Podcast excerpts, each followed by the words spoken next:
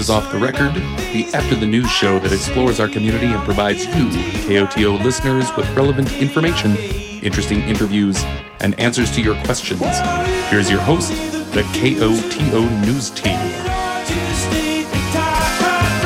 Good evening, Koto listeners. This is Julia Caulfield from the news team. I'm going to be your host this evening. That's a different um, intro to Off the Record than we typically run. I ran the wrong one, so it's fun to hear that. um, as I mentioned, we are at the beginning of election season. It feels kind of crazy that we're we're kicking off now, but there's a lot of stuff on the ballot this year, so we're we're starting early. Um, tonight we have the three candidates who are running for Telluride mayor. Um, as ballots are not out, if you're a keen voter and want to like write down some notes, jot down who your favorite person is for mayor, you can have that information once your ballot does get mailed out. We're going to start with some opening statements from the candidates, and then I have a bunch of prepared questions as well. But as a reminder, this is a call in program. So if you have any questions, please give us a call 970 728 4333. We'll answer the phone, keep you on the line, but let the person who's talking finish their their thought. So hang on hang on the line if you, we don't bring you on right away. Let me introduce our candidates. We have Teddy Errico, Jessie Rae Arguelles, and Meehan Fee. Thank you all so much for being here and participating in this forum. Thanks for having us. Yeah, thank you. Yeah, thank you so much for doing it and putting it together on the heels of Blues and Brews. Of course. um, we're just gonna kind of go through go through the group, and Teddy will start with you with your opening statement. Okay, great. Thank you so much. Uh, I'm Teddy Errico, and I'm thrilled to announce my candidacy for mayor in the upcoming election for our beloved town of Telluride. I've spent 25 of my 28 years right here in this community in the town of Telluride, and I can genuinely say that I love this place with all my heart. It's not just where I live, it's where my roots run deep. Our town has given so much to me, and now it's my turn to give back. I believe that leadership is the cornerstone of any thriving community, and I know I can provide the level of leadership that Telluride needs at this pivotal moment. We can do better. Transparency should be the bedrock of our government, and committing to fostering unity within our community as locals, tourists, and second homeowners so we all can enjoy the spirit and beauty that is Telluride. As we look ahead, Telluride faces significant regional projects from the replacement and funding of the gondola to the expansion of the wastewater treatment plant and building a new medical center. We need a leader who can not only address immediate challenges, but also lay the foundation for a prosperous future. I see opportunities for collaboration on affordable housing and will work tirelessly and hand in hand with local governments and major employers to achieve this common goal.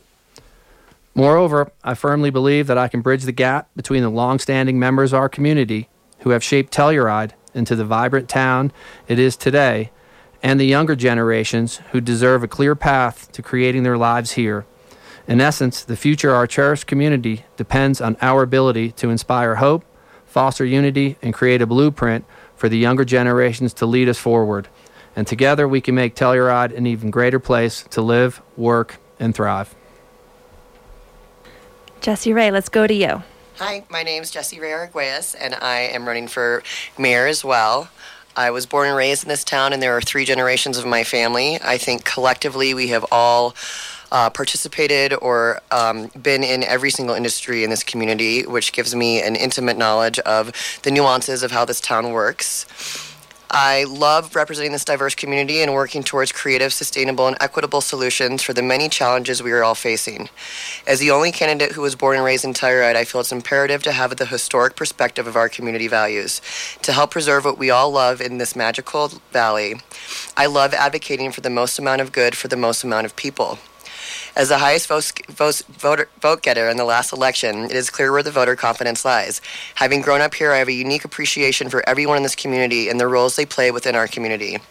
I have time and time again shown that I am fair, ethical, and represent everyone equally. I have shown true leadership under the most difficult circumstances when no one else could and practiced transparency, whether in council chambers or in my personal life. I have an intimate relationship with the Latin community not because I sit on a board or work for a nonprofit, but because we eat together, raise kids together, dance together, and talk about work challenges together, support each other in our darkest moments as well, in as, well as in our happiest moments. I do my homework prior to meetings in order to ensure the time management and a thorough knowledge of the needs of, and wants of people. I build bridges where many burn them. My agenda is simple. It is to implement implement the most amount of good for the most amount of people. In addition to my six years of service on town council, I have also served on several boards and commissions. As Dormhouse president, I took a group of students to two peace conferences at Regis University. There we met and did workshops with two Nobel Peace, Peace Prize winners. I sat on the Telluride Farmers Market Board, was president of Mountain School Sprouts Board, and board member for Zero Waste Task Force. I volunteered for Telluride AIDS Benefit, Muscular Dystrophy Association, and San Juan Riding Program. I currently serve on the San Miguel Watershed Coalition Board, the the Open Space Commission, the Ethics Commission, the Vending Subcommittee, Vice President Block 23 Housing Corporation, Ecology Commission, Historic Architecture and Review Commission, Legal Publishing Subcommittee, and Gunnison Valley Transportation. Planning Region, Club 20 and Region 10.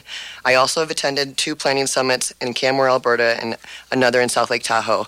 My commitment to this town is unwavering, and I truly call this place my home.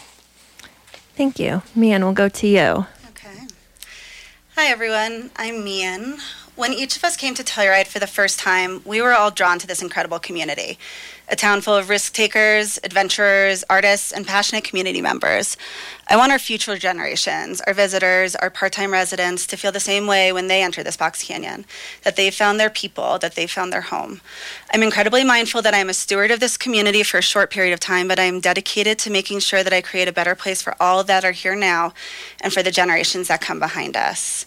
I want a well balanced community, one where the needs of business, the desires of our community for happy and healthy lives, and the protection of our natural resources are all prioritized equally for a sustainable future.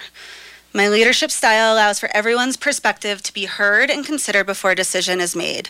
Whether as mayor pro tem or leading my own company, each, each discussion, each project, each event is composed of m- multiple entities, each with their own particular set of needs, requirements, and viewpoints. Mutual understanding, complete transparency, collaboration, and consensus are always my goal in order for us to all reach a mutually beneficial decision. As Mayor Pro Tem, I am consistently actively working with staff, council members, community stakeholders, and regional partners to fulfill each of the priorities that we have named as a council and as a town. Due to my strong working relationships and participation in these decision making processes, if elected, I will be able to continue to move these discussions along in order to achieve our community goals. I can confidently guide our council in ensuring a path forward that will provide the economic and housing stability that our community desperately needs while protecting the intangible cultural qualities that make Telluride the unique destination that it is. I'm so grateful to this town for their trust and their faith in me thus far, and I hope to continue to lead us forward together in the future. Thank you.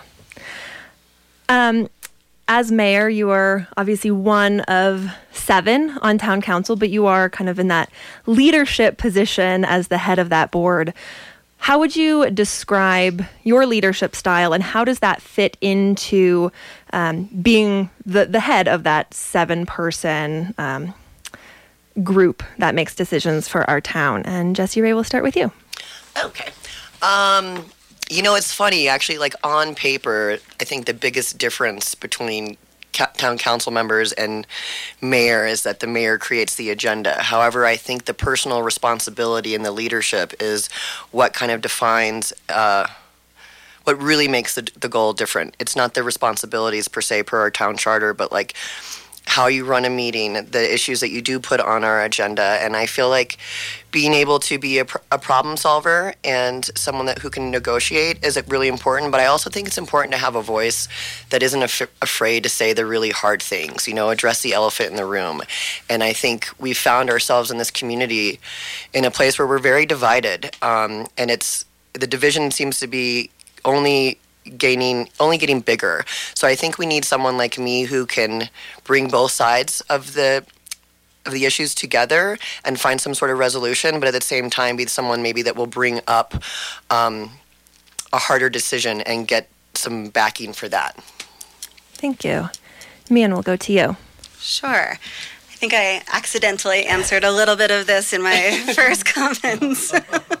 but I think one of the things that's most important in a leader is being able to bring everybody to the table, to be able to bring everybody to the conversation, to ensure that all perspectives, all voices are heard on whatever subject matter is being discussed. And the reason we want to do that is because we want these decisions that we are making as a council, you know, as the seven of us, to be the decisions that are right for the community as a whole. Every decision that we make has got to be for the greater good of this town and and also for this region as well. And so as a leader, that consensus building and driving to that particular point has always been my methodology because ultimately, by taking into account everyone's perspective and bringing everyone to consensus, we can rally the entire community around these causes that that are really big, these challenges that we have that we will be facing over the next four years. It is vital that we have a community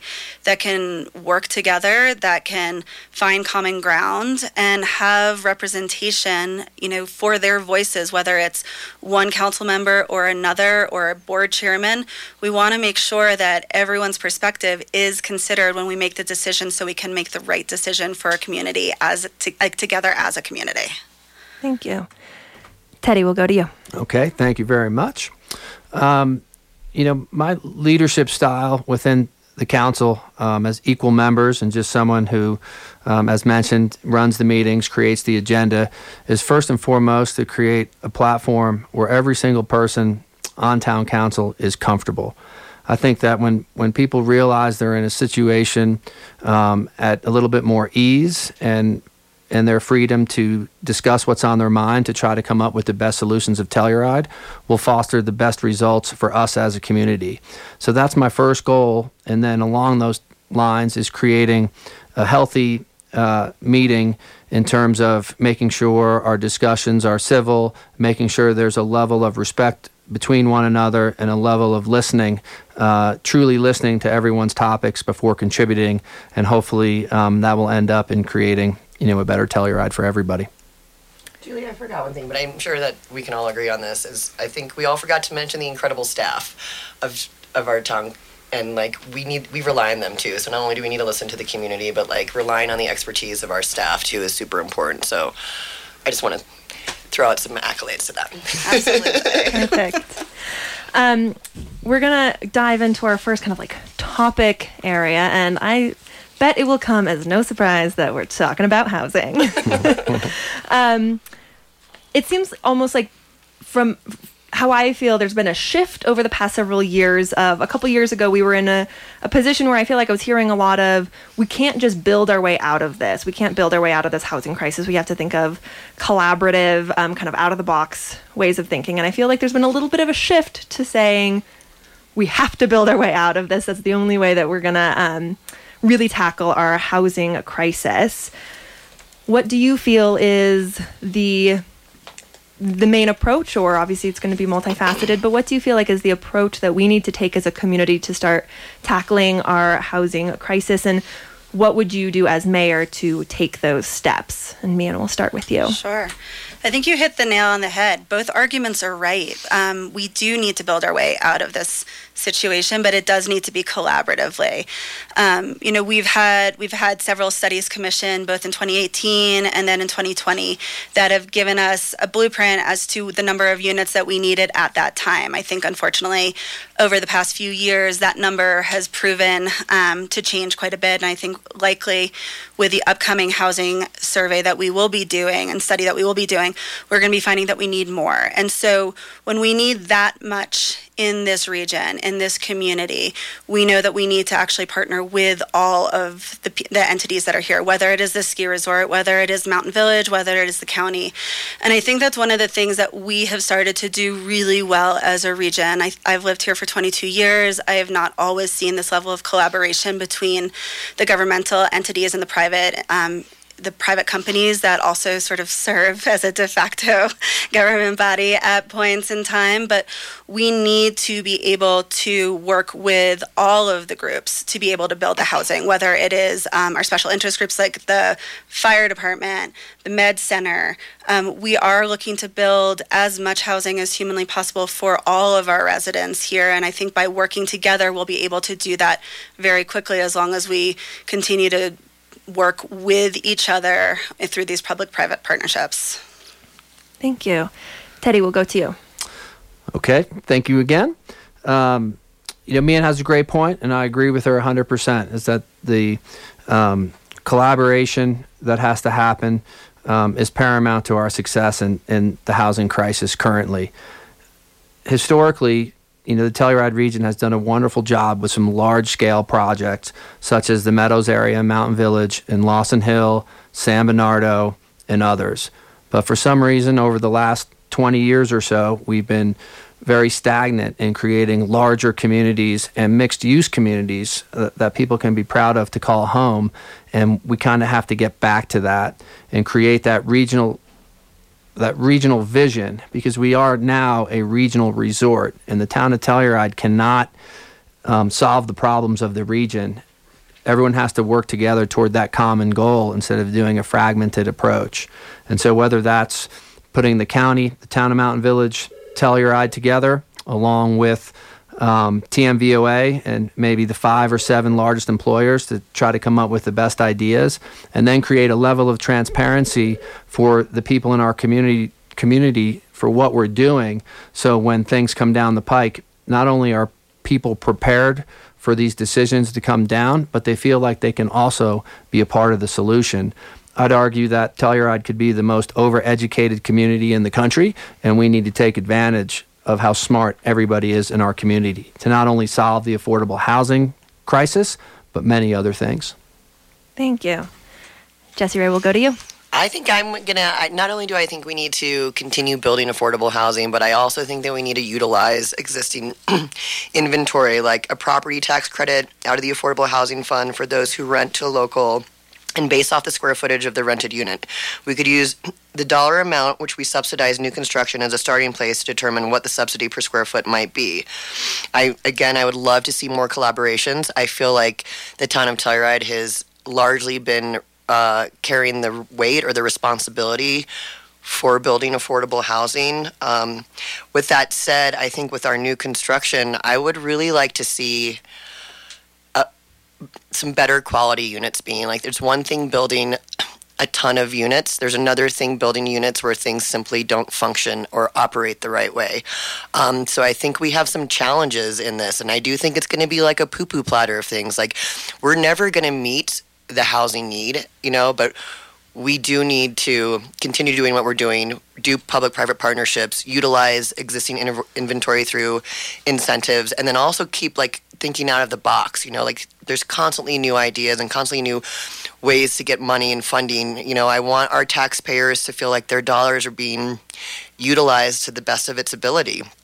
Um, so the challenge, we're not coming, we're not out of this yet, and I don't know if we ever will be. But the other flip side of it too is we keep building all this housing and we're not focusing on healthy infrastructure needs. And so these two things need to happen in tandem. So you know, for building housing, we also need to have daycares in place. So there's, it's kind of a, a loaded question, you know, like it's not just about housing, it's also about all these other parts of what the community needs with the new housing. All right. Looks like we have a call, so I'm going to have you pop those headphones on. Hi, you're live on KOTO. Maybe. Hi, you're live on KOTO. No? All right. Try calling back. um, I want to talk about the environment. Obviously, climate change, wildfire, the environment is a really important topic for Telluride specifically and the region at large. Do you think that Telluride is doing enough to face the challenges of climate change and issues when it comes to the environment? And what can or should the town be doing more of? And Teddy, we'll start with you. Okay, great. You know, it's a it's a question that's challenging at all levels of government everywhere and trying to get, you know, that level of understanding the facts and what can you do at a variety of levels, not only locally but that contribute regionally, then um, into larger factions like nationwide. Because it's the problem with what's happening in the environment is trying to overcome the naysayers when we can see how it's affecting us. You know, whether it's snowfall, snowfall whether it's you know, fire mitigation, you know, the list goes on and on and on. It's we can all agree it's just different, and you know, it's a topic for me that I need to be better educated on. But certainly, um, I think we're doing a good job um, in trying our practices with our green building standards and how we try to foster recycling. And do we really know where that recycling goes? I'm, you know, I'm new to the table here, so I'm not 100% sure. Um, I think, you know, what little I know we're about it, we're doing a good job and, and, and can be better. Jessie Rae. Um, this is a big one, and it's something that I have been super passionate about since I can, like middle school. Um, the reality is like yes telluride is doing an amazing job of reducing our greenhouse emissions all everything that at public works karen guglielmone the ecology commission um, eco action partners like we are doing a phenomenal job what us doing great like the the small amount that that will actually affect the world is almost not important. So if we could take what we're doing here to around the state, I think that would definitely make a difference. But you know, there's other things that we can do too. When I was on Zero Waste Task Force, I learned that 70% of the trash that's removed from Telluride is all oxygen. So like all these truckloads of stuff, 70% of that is just oxygen because we're not compacting anything. And like to Teddy's point, we don't know if things are being recycled. So on this uh, task board, we were thinking about like breaking glass down here and mixing it in with cement or into golf sand traps, but there need, we need money to do these things. You know, we need leaders to do this. We had John Grinspan um, try to lead a pretty rad recycle um, business down in Ilium, and it just lost funding. But you know, there's a, lot of layers to it. So I think Telluride, the of Telluride itself, is doing good, but I think we need to take what we've we've started and try and teach people around the state and regionally, you know, how to make a big impact because us alone won't get done what we need to get done. Right. Meehan. Sure. Um, you know, as the, the town, we are committed to some really aggressive goals that are laid out in the adopted Telluride Climate Action Plan. Um, there are lots of steps and lots of layers to this plan to pursue that we're pursuing in order to reduce greenhouse gas emissions by 70% in 2030 and then 95% in 2040 from our 2010 baselines. But like everybody just said, like we can certainly do more. I am so grateful to Eco Action Partners for really rallying the regional plan for everyone so that you know, not only ourselves and Mountain Village and the county, but Ouray and Montrose and our those counties are also stepping forward. So we all are working together in tandem to continue to pursue the same goals and same initiatives because if we all start doing something, even though we may not change what's going on worldwide from this town, we are going to make this region a better place. And the more that these behaviors become standardized, before the more that they become the norm, the more that they start to spread. We have an incredible population of second homeowners and part time residents and visitors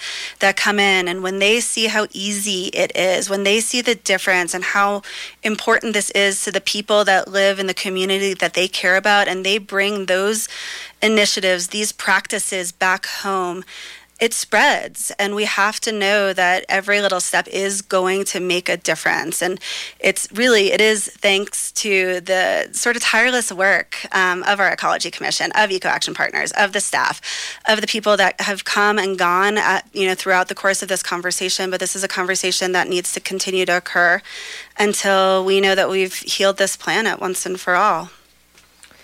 All right KOTO listeners, you are tuned into Off the Record. We're hosting a candidate forum with the three folks running for Telluride mayor. We have Teddy Errico, Jessie Rae Arguelles, and Meehan Fee.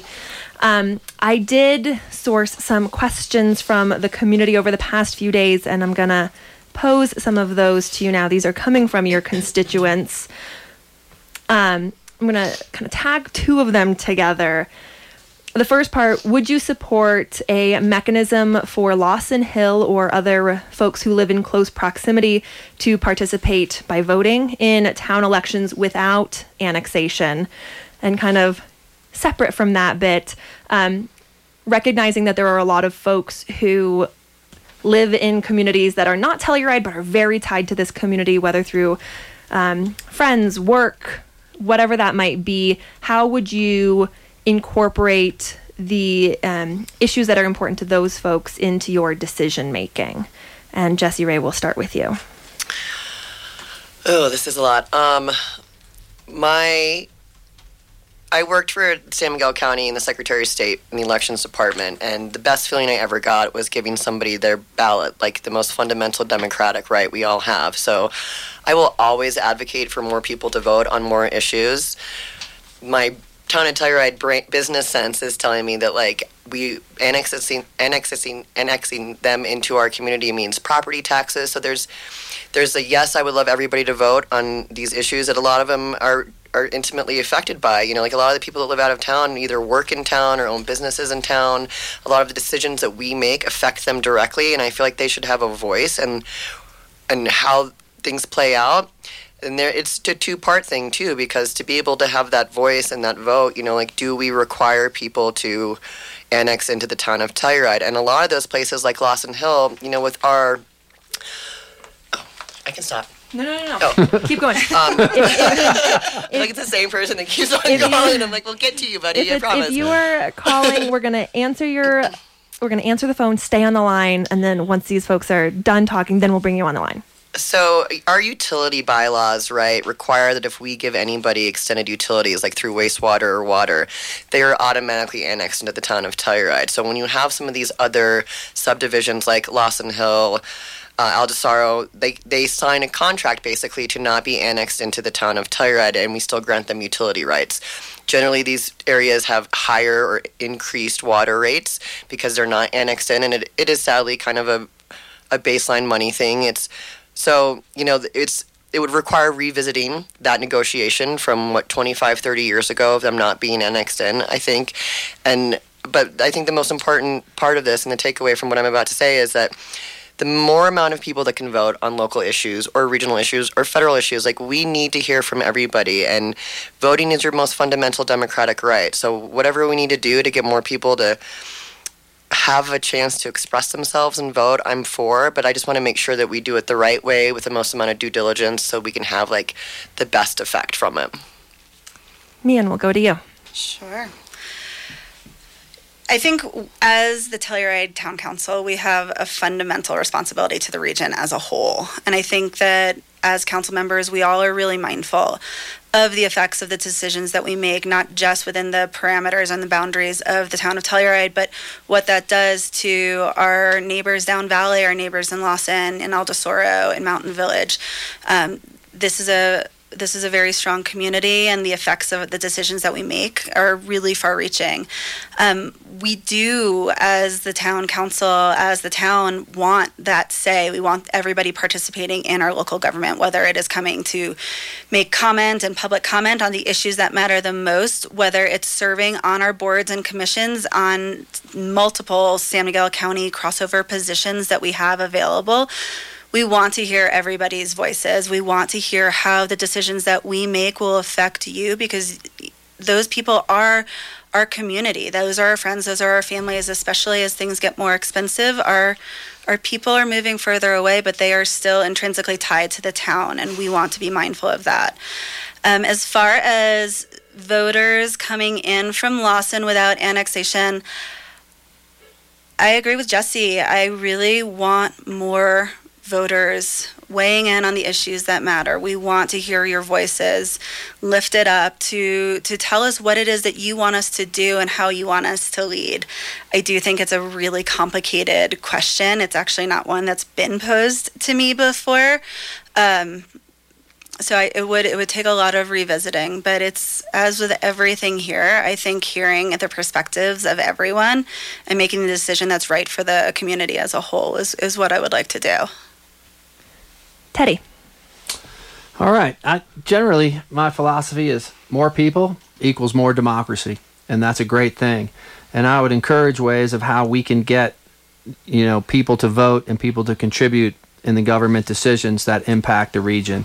We have locals who've been here 30, 40, 50 years that know so much but feel so isolated because they don't live within the town limits and to be able to vote. And it would be great to extend that opportunity.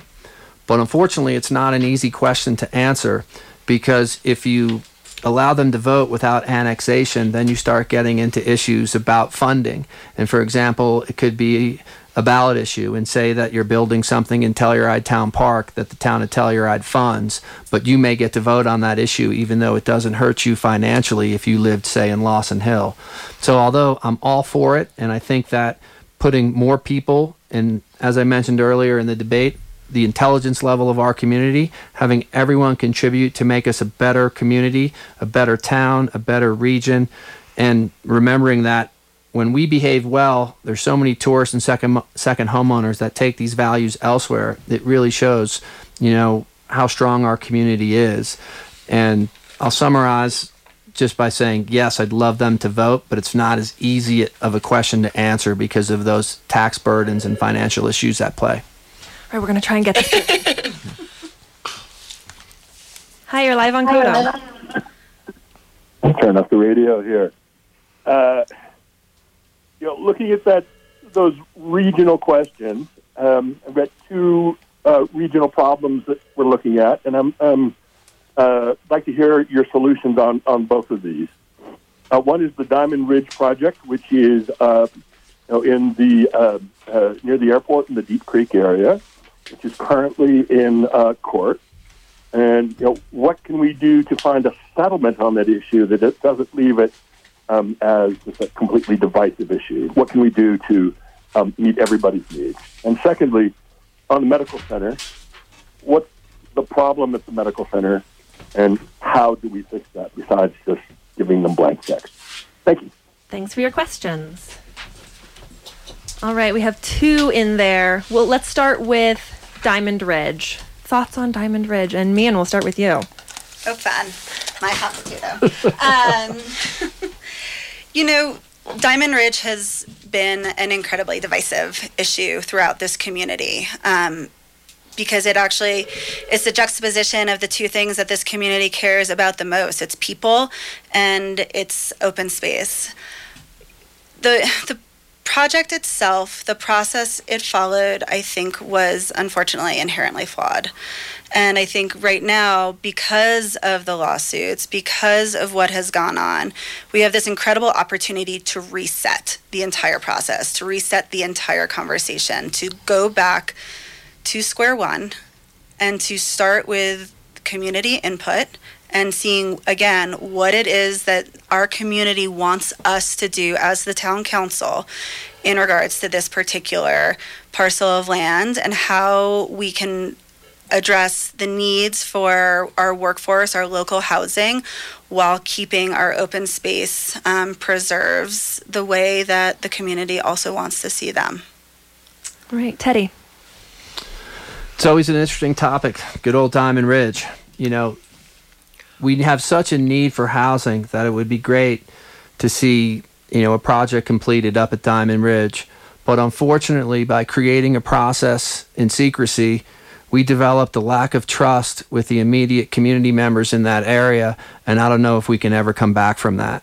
And that's what we need to do in these decision making processes is cr- create that transparency again to repeat kind of my mantra is that we have lots of educated people here and we can put our heads together and come up with unbelievable solutions instead of tr- trying to you know tax people with these burdens on their own and then maybe not coming up with the best solutions. And so i honestly don't know if we're going to be able to open that whole discussion again in a healthy manner um, and trying to solve that affordable housing issue in that specific location even though we have a lot of time and a lot of money invested in it and the only other thing I'll, I'll add in that community specifically, which is a little disappointing to me, is that we don't have the ability to add community amenities in that project. Um, you know, whether you think ball fields, restaurant space, commercial space, and really trying to make it a community. So somehow, whether it's money we've taken or not, you know, that process, as Meehan mentioned, has to start over from square one but I'm not sure if that's even possible with all the bridges that were burned, uh, you know, on both sides of this matter. And it's a tough one, and it's going to continue to be a tough one. Right. Jessie Rae. Um, I think that the concept of building a high density project like this for affordable housing is amazing and we could definitely utilize it. You know, I was one of two town council people that did not support this project from the beginning, not because I'm not for affordable housing. I'm 100% for it. I think that this community knows that. What I wasn't for is a lack of due diligence and transparency behind the way this project went. Like there was zero impact study for traffic impacts, wildlife, you know, coexisting. Like the way we approached it was just it felt rushed. Um, we didn't look at you know why this piece of property was, was sitting there for sale for 18 years, and I feel like we did a discredit to utilizing taxpayer dollars in, in this in, in this instance. And to Teddy's point, I think maybe we did burn some bridges that could be very difficult to repair. I love a good challenge. I think that we can work with the neighbors up there. I don't think it's going to be anything like the original project or the grant that we got from the st- state of Colorado, but there, you know, we there could there's still hope, you know, but this is a lesson to be learned to our town council, to our regional collaborators that like there's something to be said for due diligence and transparency with the community. And and the biggest part with this challenge was networking with the neighbors up there to see, hey, we're thinking about doing this. Do you what are, what are the pros and cons for you? Like, what are some of the regulations or stipulations that you would like to see us do if we move forward? So I think it could have been great. I think we put the the cart before the horse. Is that how it goes? Yeah, we did that there. All right, we're gonna try and take another call. Hopefully, this person's on the line. Hi, you're live on KOTO. Maybe. Hi, you're live on KOTO. Hey, Julia. It's Kathleen. Hi. Do you have a question? I do. Go for it. Just to tell. Okay. Um, I've heard the Voodoo Studios are one, one around one million to build.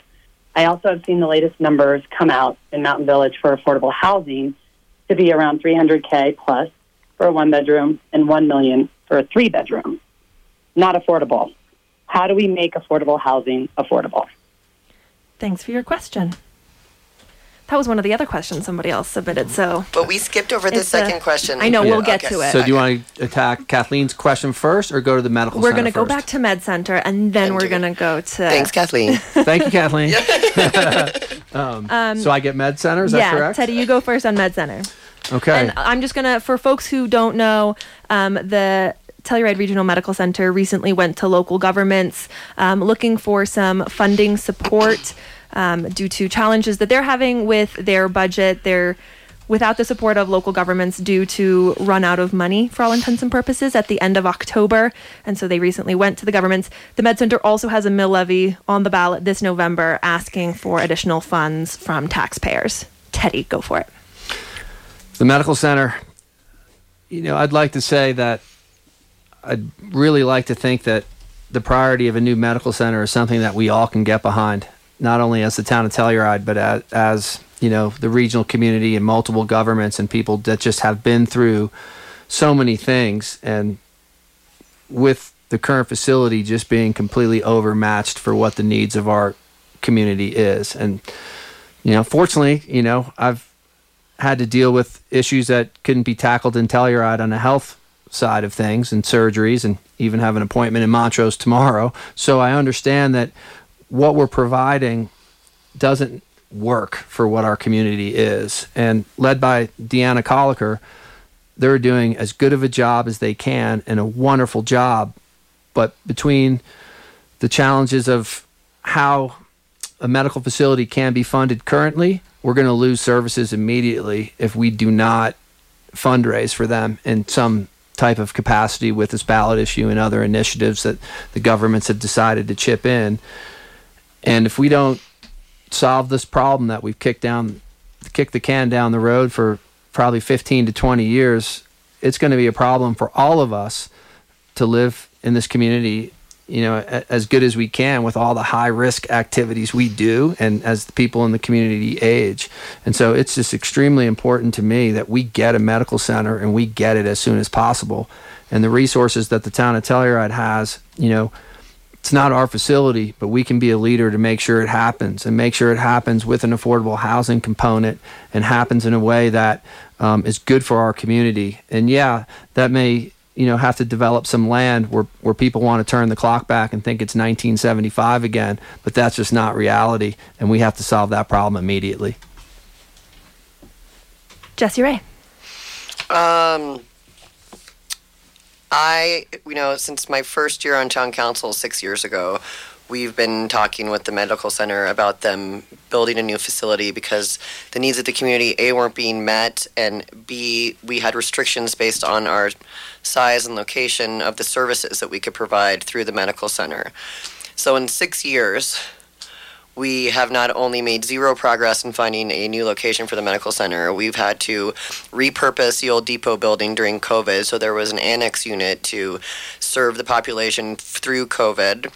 Um, and they and there's that there's that part, right? Like this could have probably been a different situation had we been a little bit more motivated to address the needs of one of our most basic infrastructure needs six years ago. And it wasn't like six years ago when I got on town council, it was a problem. It had been a problem well before that.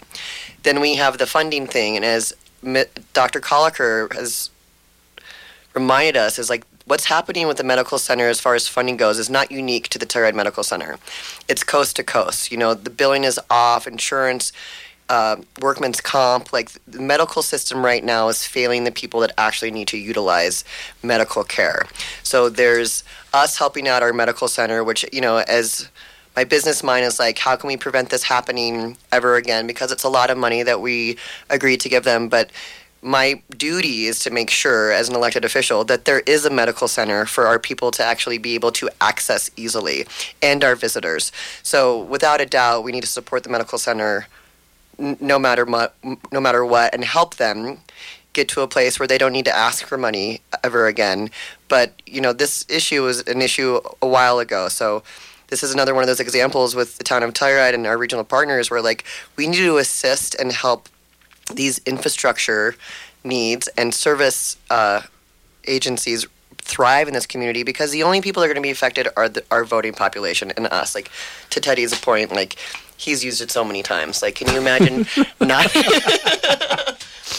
can you imagine not having one here? Like, what if they shut their brutal. doors? Like, it's not okay. So, um, yeah, we have an obligation as an elected officials to make sure that there is medical service available here 24 7. We have a phenomenal ER, um, and I will support whatever they need 100% for as long as I can. Man, I'm going to sort of answer this question pretty directly because I think the, the question that was posed by the caller was how can we solve this problem for the medical center? And I think ultimately it's not our problem to solve, but it is our responsibility, both morally and in other ways, to support the medical center as they address the challenges that they are having. Um, you know, the fundamental challenge that the medical center is dealing with right now is in regards to insurance funding and billing, mainly due to the designation that the medical center can achieve because of the size of the structure that it is in. I sit on a collaborative group with a number of Mountain Village council people, as well as Adrian Christie, to help kind of guide this funding process, this temporary funding process that we've had to go through in order to support the Med Center as they make this transition and get through this hurdle. But um, but ultimately, this is not a new problem. This is something that is going on in every single rural healthcare center across the country and in larger hospitals as well. Insurance companies are paying pennies on the dollar for services that they are supposed to be insuring, and then our community members are facing these huge bills, not realizing that the Med Center isn't even being paid by the insurance they're paying so much into.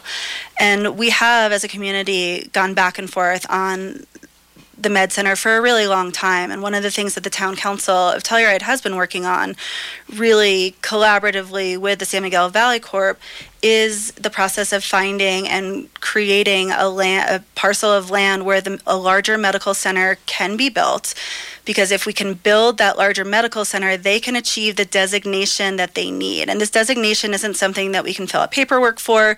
It's not something that we can just get. It is literally down to the inches in a hallway, it's down to the number of beds that serve overnight.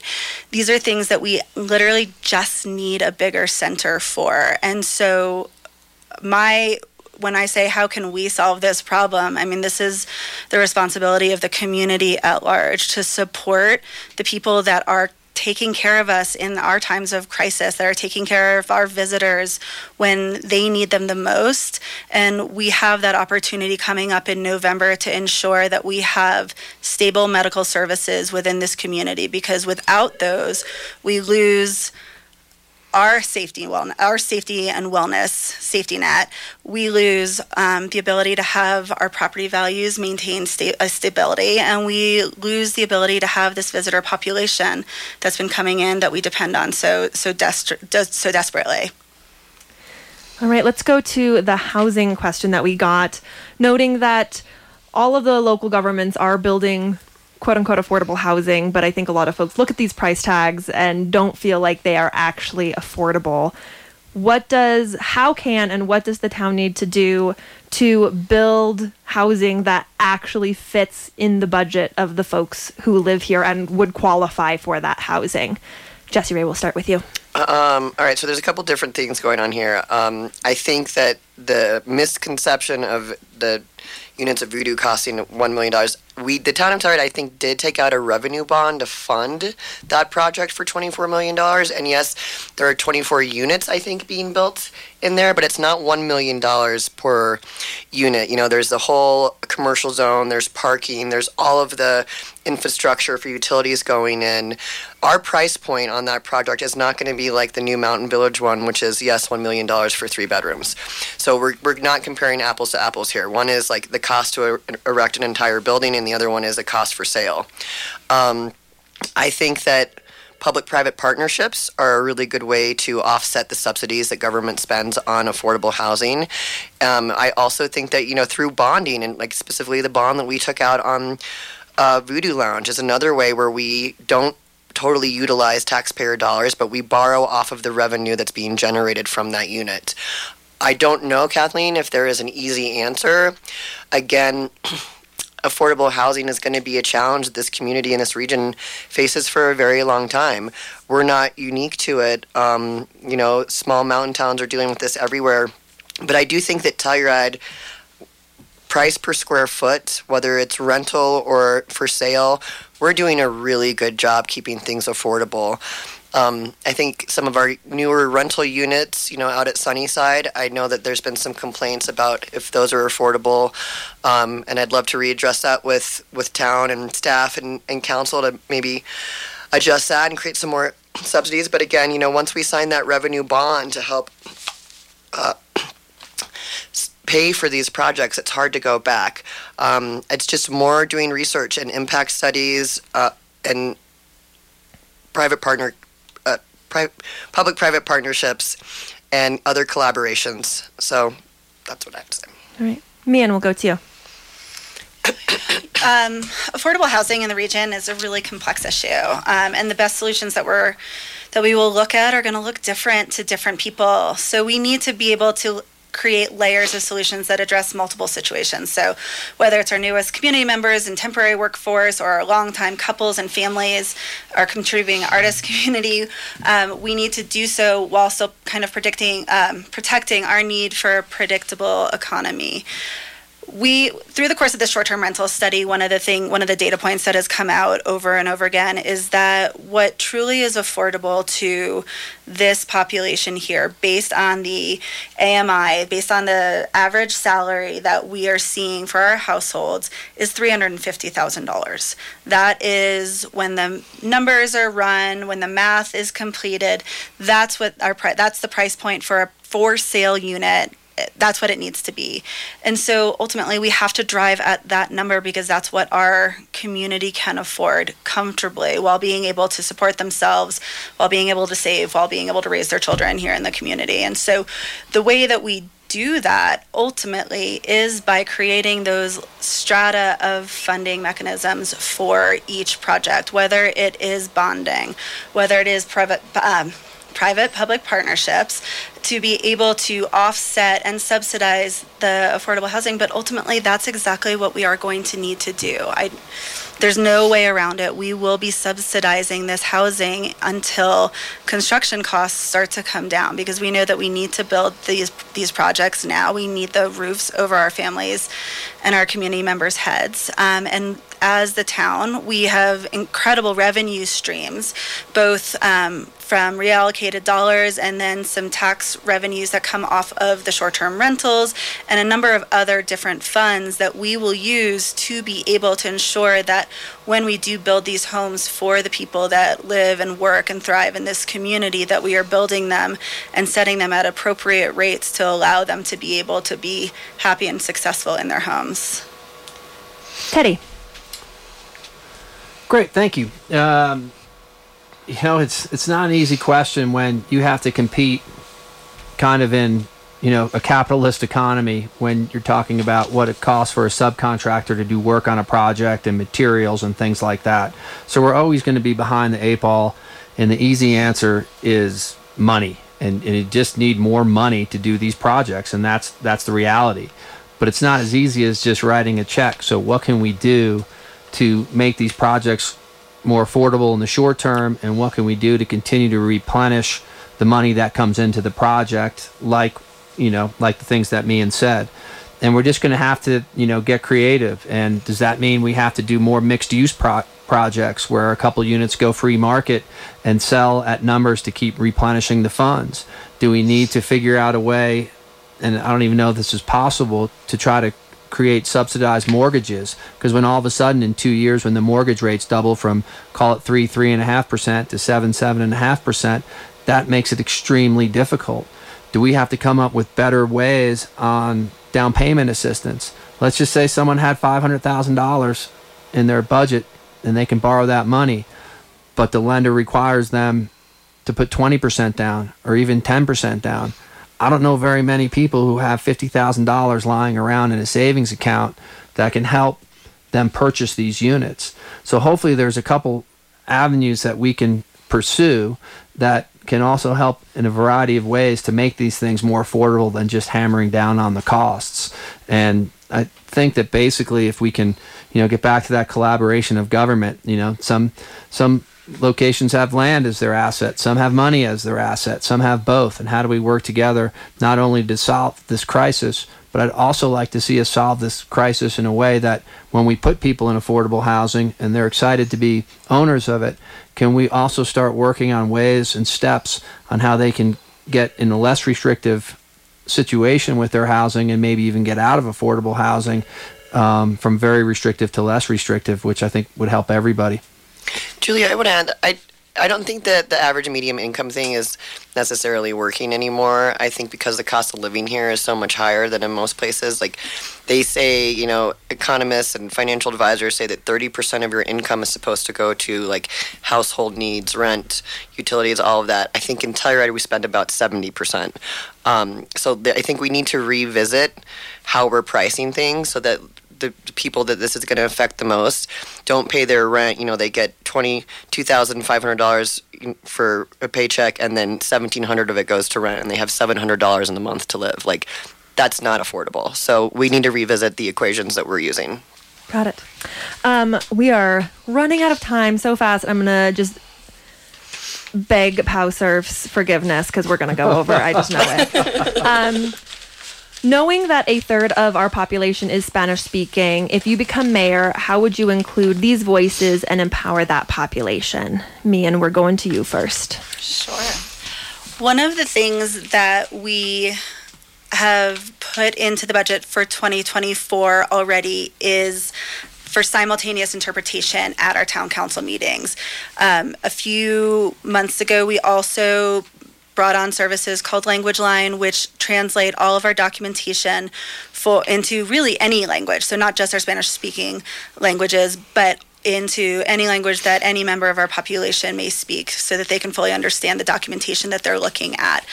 Um, it's really important that we continue to address the barriers to collaborative conversation so that communities can speak for themselves.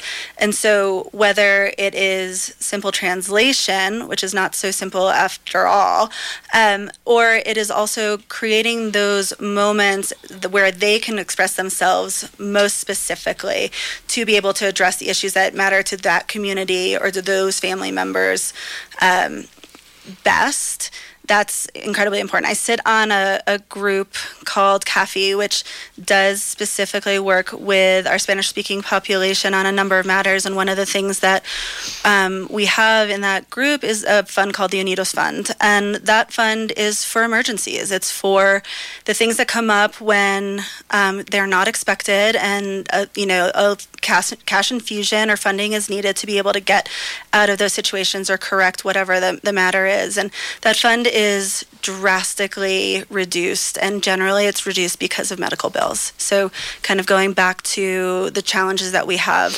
with um, with the med center as well. These are these are not unique problems, but they are unique when it comes to a population that sometimes cannot achieve health insurance due to documentation. Um, when there are a number of other challenges that they have based on their status, and so another component that the town council has done in order to create a little bit more equity for all of our people is to and we're going through this process now, so it has not been ratified, and we have not voted on it. It will be another work session, and then um, we'll go into the, as an action item. But we have removed the status of the individuals that would be sitting on our boards and commissions. So you no longer need to be an elector because if you are not a documented citizen, you cannot be an elector, but you are an integral and vital member of this community.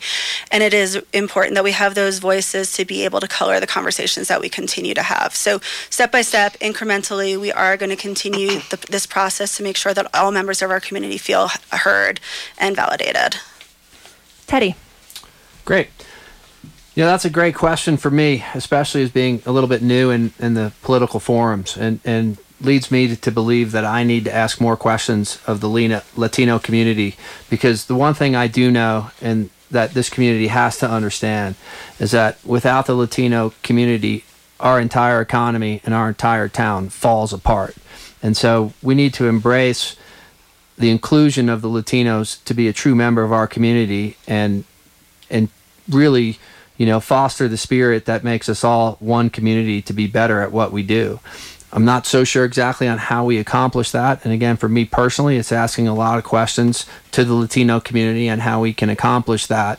But I think the first thing is is everyone realistically looking at the looking in the mirror at themselves and understanding how important that community is to the success of Telluride, and and and hopefully we can get to a place where they can feel more comfortable and more included. You know, and whether that's at the softball field or at a music festival or just walking down the street, you know, those barriers need to be broken down better, and we can do better. Jessie Rae. Um, I agree with Teddy and me, and I also want to add that you know I think that they add so much more than just an economic value. Um, my daughter's in the dual immersion program in the Telluride Public School, and three of her best friends are all first generation Americans, and they've helped her, you know, through her whole academic career being like kind of the only girl that didn't really speak English or speak Spanish fluently in the class, and that's been really important. And um, I feel like socially they add so much to this community too. Um, there's more culture here. There's seeing quinceañeras on Main Street. I think is really incredible just for our kids to see and, and add some diversity like visually. I can tell you right now that I've started talking to Josh Compt uh, probably two years ago about making Telluride a sanctuary city.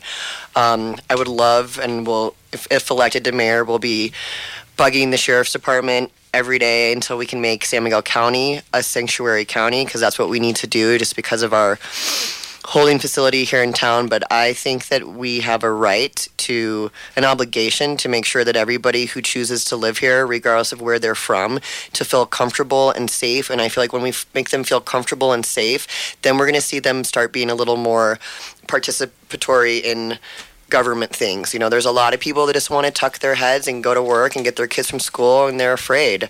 Um, so it's not all let's make them. You know, some of them can't vote. They want to feel comfortable here and safe, and that's what my job will be should I get elected mayor. All right. Um, we are actively running out of time, but we're going to keep going forward. Um, being mayor is a big job, as you've all mentioned you're in charge of setting the agenda for town council. You're in charge of running the meetings for town council. You're kind of the face of the town in a lot of ways, responsible for um, being up to date on all the issues that are coming before the council. It takes time and effort and commitment. Um, Teddy, you currently serve as the chair of the Parks and Recreation Commission. Jessie Rae and Meehan you're both on town council. Um, looking at attendance for those meetings in 2022 and 2023, Teddy, you've missed zero of the 19 meetings that Parks and Rec has held. Jessie Rae, you've missed or only attended partial um, 13 of the 46 total for town council.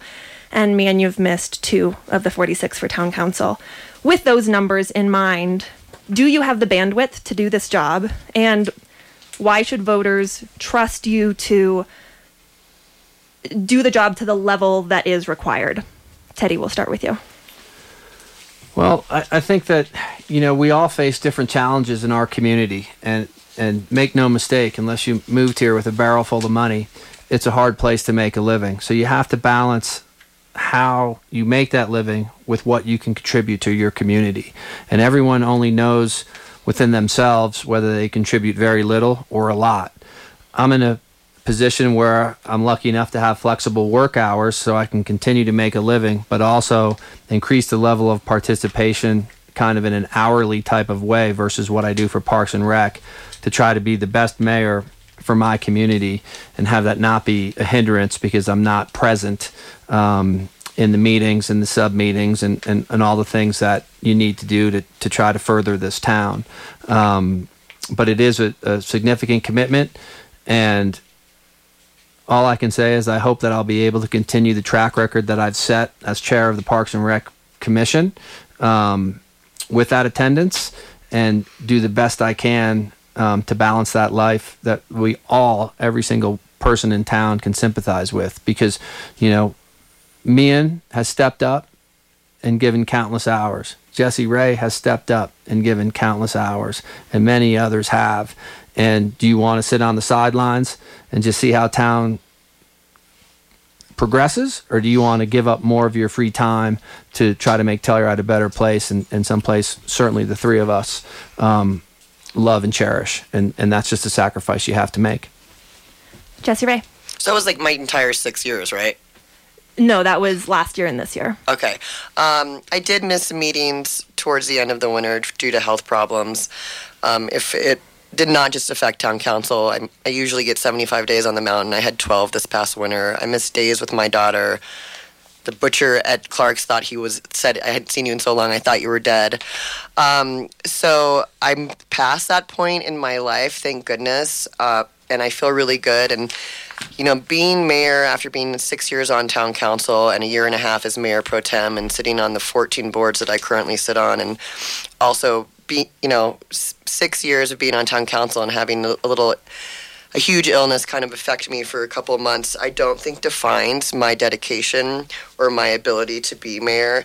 This is something that I don't need to do, it's something that I want to do. I am the only candidate that was born and raised here, and I'm the only candidate of, of color um, that has ever run for this position in Southwest Colorado. So my heart is in this. Um, I think, well, that's all I'm going to say. Man, it's a tough question.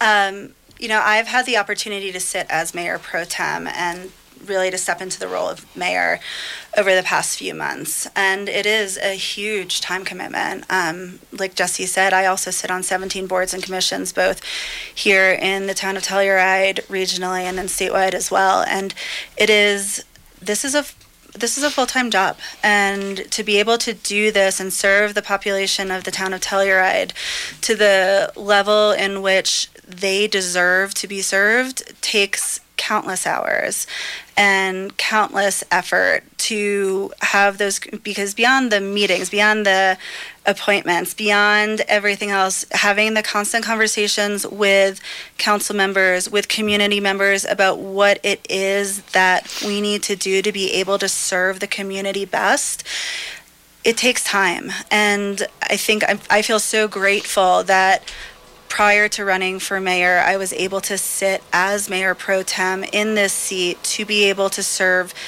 sort of de facto as the mayor because I really truly understand the level of commitment that is required of this position to be able to do it well, to be able to do it to the expectations of our community at large.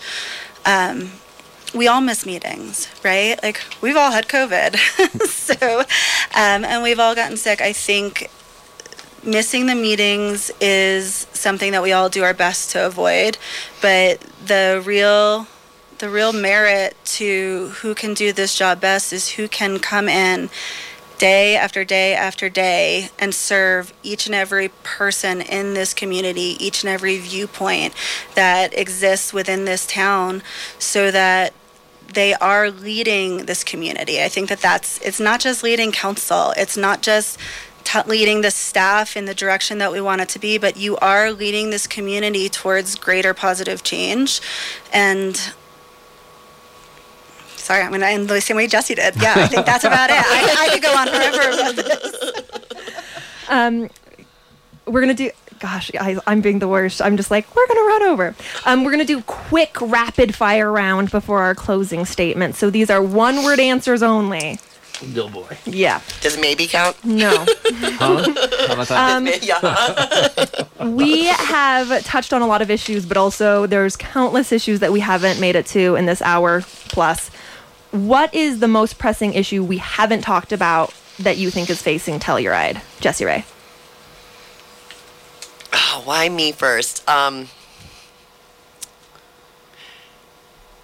equity. Man. Um, transparency. Teddy. Unity. If you were to define if you were to define your hopeful mayorship as a genre of music, what would it be? Man. Oh my god. Um, I'm just gonna go hip hop. Teddy. Eclectic. Jessie Rae. House music. All right. In one word, what sets you apart from the other candidates running for mayor? Teddy. Leadership. Jessie Rae. Local. Meehan. Experience. All right. And with that, we'll finally get to our closing statements. Thank you for uh, listeners for listening over a little bit. We appreciate you. Um, Meehan, we're going to start with you and go the other way for, for this one. Okay. Um, given where we stand as a community and the opportunities we have in front of us, the next four years are likely to be some of the most important in this town's history. And the town of Telluride deserves a mayor with the experience, relationships, and knowledge to ensure that the town will be better off in four years than it is today. Simply loving this community isn't enough right now. In the next four years, the mayor has to be capable of increasing the number of workforce housing units through construction, incentives, uh, and public private partnerships. The mayor must finalize funding and begin construction on the new wastewater treatment plant and set the operation maintenance plan, site design, and replacement financing for the gondola, all while preparing our economy and community for the effects of a seasonal closure during its replacement. The mayor must support the Telluride Medical Center in their efforts to create a financially stable facility while continuing to provide the quality of care our community re- requires. The mayor must facilitate a healthy regional economy and provide the tools and support that our local businesses deserve. I believe that I am the person that can do all of this while creating a transparent, informed, inclusive, and equitable government in which our community members can be active participants in the discussion of the matters they care about the most. I look forward to serving the town of Telluride now and into the future. Thank you. Thank you. Jessie Rae. Um, as a result of my wide range of professional and work experiences, I possess a keen understanding of the local economy, and I have been able to establish strong relationships with many different members of the Telluride community. I'm a problem solver, a networker, a fundraiser, a mother, an advocate for everybody in this community, a friend, a business owner, a waitress, a volunteer extraordinaire, a ski coach, a daughter, an outdoor enthusiast, and a multitasker. I'm also a self motivator, a lover of music, a companion, a fighter for environmental sustainability, and a dog lover. But most of all, I'm the one who is ready to roll up my sleeves for the people of this community and ensure that our long term viability economically, socially, and, envi- and environmentally. I love representing our diverse, diverse community and working towards creative, sustainable, and equitable solutions for the many challenges we are all facing. As the, can- the only candidate who was born and raised in Telluride, I feel it is imperative to have the historic perspective of our community values to help preserve what we all love in this magical valley. I love advocating for the most amount of good for the most amount of people. Thank you. Teddy. My closing statement is pretty simple. I humbly ask for your support, your ideas, and your passion as we embark on this journey together. Together, we can ensure that Telluride remains the special place we all hold dear to our hearts and that our future is as bright as our shared dreams. All I can ask of everyone is to get informed and vote. Vote for who you truly believe will do best for your community. If you don't know any of the three of us sitting here personally, Ask questions of other locals, as we are all prominent members of this community and give back in a variety of ways to enhance its vibrancy. There are so many important decisions and contributions that the town of Telluride has to figure out over the next handful of years, so we need the best leadership possible, and that leader is me, Teddy Errico. we all have room for improvement, and by working together and restoring respect and empathy, we can have it all living in the finest ski town in North America while fostering a sense of belonging that is unmatched anywhere else. Thank you for your consideration, and I look forward to serving you and our beloved town if elected as your mayor. Wonderful. Uh, Teddy, Jessie Rae, and Meehan, thank you all so much for joining um, our first candidate forum of the season. We did it. Hmm, thank um, you. Thanks, KOTO. Thanks, Thanks listeners. That is all the time we have this evening. Um, thank you to our listeners who listened and called in and provided questions. Um, KOTO will be hosting election programming throughout October, the rest of September, October, into uh, Election Day next Tuesday, September 26th, and on October 3rd, we'll have forums with the candidates running for Telluride Town Council. We're also going to have forums with the candidates running for school board. We're going to broadcast the Progressive Women's Caucus candidate forum, an election program in Spanish, and a program looking at ballot measures this year. All that leads up to election night, November 7th. You can tune in or you can find all of our election coverage on our website, koto.org, under the news tab. We're going to have a special breakdown just for election information, and ballots are going to be mailed out on Monday, October 16th. And guys, it's National Voter Registration Day. So you can go check your voter registration at govotecolorado.gov to make sure you're registered and ready to go when the ballots are mailed out. You can also register through Election Day in Colorado, which is pretty sick. All right. Thank you, everybody, for tuning in. We'll be back next week with more Off the Record. Thanks for listening to Off the Record. Opinions expressed on this show are those of our guests. Join us again next week for another installment, and in the meantime, drop us a line at news at koto.org with feedback and ideas.